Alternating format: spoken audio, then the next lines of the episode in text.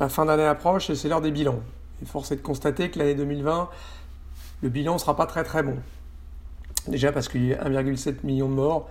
Alors ce n'est pas une guerre, ce n'est pas la pire des années. Il n'y a pas eu de destruction d'infrastructures, de capital, et même le capital humain finalement, c'est surtout des personnes âgées qui sont décédées. Mais tout de même, une année record en termes de choc sanitaire bien sûr et macroéconomique bien évidemment. Depuis... Si on compare, depuis l'année l'après-guerre, le plus gros choc qu'avait connu l'économie française, par exemple, c'était Lehman Brothers, où l'économie française avait perdu en un semestre 3%. Eh bien, en 2020, sur le premier semestre, l'économie française aura chuté de 19%. Donc, on voit bien des chutes de PIB sans commune mesure avec ce qui avait été vu dans le passé en période de paix. Un énorme choc macroéconomique.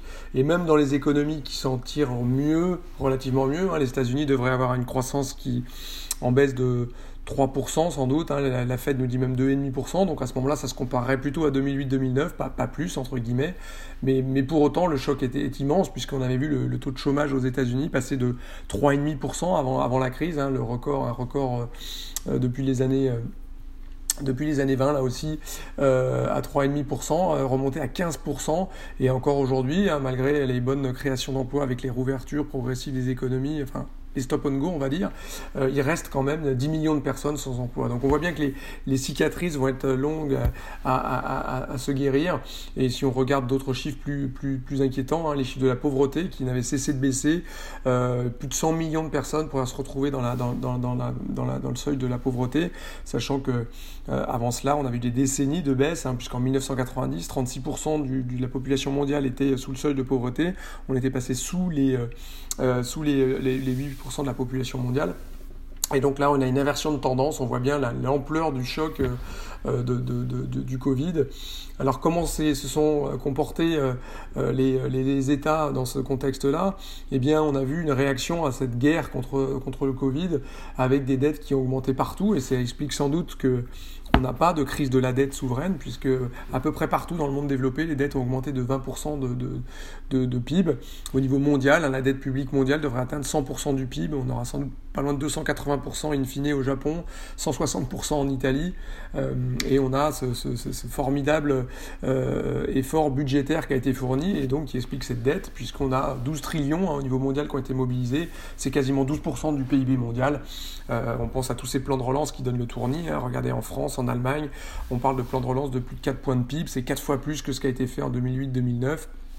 Regardez les plans européens, 750 milliards d'euros, on a effectivement des choses assez inédites et en passant, on voit que l'Europe se structure avec, encore une fois dans les crises, avec ce mécanisme budgétaire quasiment fédéral. On peut parler maintenant de première étape fédérale avec un budget, avec des ressources propres à venir qui va permettre de financer et non pas de faire des prêts à hauteur de 390 milliards.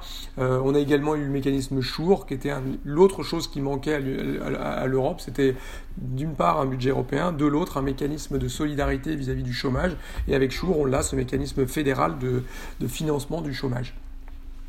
Donc on voit que l'Europe s'est structurée, et ceci dans un monde sans doute assez régionalisé finalement, puisque on a l'Asie qui, après le retrait des États-Unis du traité transpacifique, qui s'est organisé avec ce RCEP, 30% de la population et du PIB mondial qui s'est organisé au sein d'une union douanière.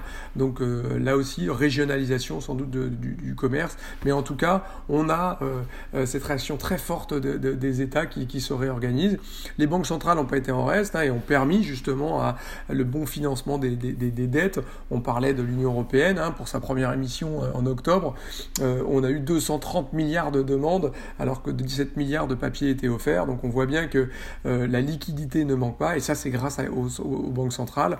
Vous avez la Banque centrale européenne ou la Fed qui ont maintenant des bilans qui tangentent les 7 trillions en 2008-2009. Donc suite à ça, on avait eu un plus haut autour de 2 000 milliards, donc 2 trillions pour la BCE, on est 3 fois et demi plus cette fois-ci.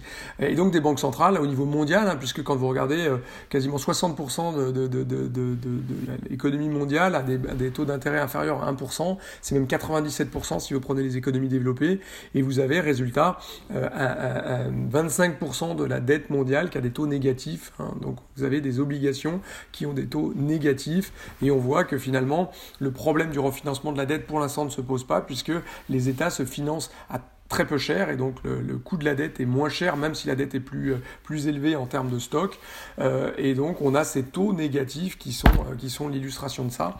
Et qui dit taux négatif, bah dit TINA, c'est-à-dire there is no alternative to, il n'y a pas d'alternative aux actions, et donc ça explique sans doute ces taux négatifs aussi, cette performance assez hallucinante des actions, puisque on a un Nasdaq, hein, qui est en hausse de maintenant 31% sur l'année, avec une performance très impressionnante depuis le point bas du 23 mars, puisque c'est dès le 18 août qu'on a eu des nouveaux records des indices, alors que lors de Lehman Brothers, il avait fallu 52 semaines pour voir des indices revenir au-dessus de leur niveau d'avant-crise. Donc on voit bien une réaction très très très rapide, et un peu à l'image du stop and go. C'est pas un choc exogène, c'est un choc auto-imposé par la situation sanitaire, et donc par définition peut-être moins durable. Alors si on parle des actions, évidemment c'est très très contrasté, hein, entre les valeurs les plus en difficulté. On pense bien évidemment à l'aérien, avec un trafic en Europe qui est toujours 67% inférieur à la normale. On pense également à tout le secteur de l'énergie, puisque on a eu des pétroles. Le pétrole, il faudra se souvenir de ça, qui a traité en valeur négative sur ses futurs, sur les règlements de contrats. Et donc, résultat, on a des compagnies pétrolières qui souffrent. Et on se souviendra là aussi que pour la première fois depuis 1928, Exxon va sortir de Dow Jones, est sortie de Dow Jones, alors qu'en 2013, Exxon valait encore plus qu'Apple ou Amazon. Et désormais, ne fait plus partie des 30 principales valeurs. On a vu récemment Shell déprécier 22 milliards d'actifs cette année. Donc, on voit bien les valeurs pétrolières qui souffrent.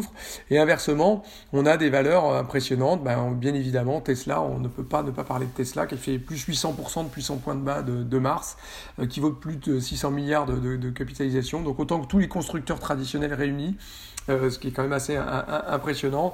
Un Tesla qui vaut plus de 6 fois Volkswagen ou Renault, et Renault-Nissan vend 10 millions de voitures par an, pareil pour Volkswagen. Tesla n'en vend que 500 000, donc on a vraiment des valorisations assez phénoménales, pour pas dire un petit peu inquiétantes, avec des niveaux de valorisation, quels qu'ils soient, qui se rapprochent des valeurs de 2000, donc quand même des stocks qui bénéficient de cette liquidité des banques centrales, de taux négatifs, qui jouent l'après-crise, mais quand même sur des niveaux de valorisation assez inquiétantes. Et dans ce contexte-là, on a toujours les mêmes valeurs refuges, hein. On a confirmation que dans la crise et dans les crises, c'est toujours l'or, le yen. Le dollar a été beaucoup plus incertain, puisqu'on a vu le statut du dollar un petit peu ballotté par maintenant des taux américains qui se sont normalisés eux aussi à zéro. Et donc on voit ça profite à des alternatives. Alors un peu les devises émergentes, hein, qui s'en sortent pas si mal. Et puis la devise chinoise, hein, qui gagne 6% contre dollar par exemple. Et puis bien évidemment le Bitcoin avec qui repasse sous les $20,000. Mais est-ce qu'on peut parler d'actifs sans risque? Sûrement pas, vu sa volatilité. C'est sûr qu'il peut servir de hedge vu qu'il est décorrélé de tous les actifs, mais en tout cas sûrement pas une valeur refuge en tant que telle. On regardera aussi, on se souviendra sans doute aussi de cette année 2020, je dirais qu'il n'est pas une révolution, mais plutôt une accélérateur de tendance. C'est-à-dire que finalement, les gagnants restent les gagnants. C'est-à-dire que la Chine fait mieux que le reste du monde, elle fera sans doute 2% de croissance. Les États-Unis, eux, vont moins souffrir, on l'a dit, sans doute moins 3% cette année, alors que l'Europe va faire autour de moins 7,5%. Et au sein de l'Europe, l'Allemagne fait mieux que le Sud, que l'Espagne et l'Italie. Et la France est un peu entre les deux. La France qui devrait faire autour de moins 9% cette année, et sans doute rebondir l'année prochaine. Et donc un accélérateur de tendance macroéconomique, un accélérateur de tendance de digitalisation, on l'a vu avec le télétravail, on a sans doute gagné en digitalisation 5 ans en quelques mois. La bonne nouvelle, on pouvait se poser la question, est-ce que ce sera un coup d'arrêt ou un accélérateur? La transition énergétique accélère, hein, avec l'Union européenne qui confirme son leadership en la matière, avec des émissions qui vont être réduites de 50% d'ici 2030.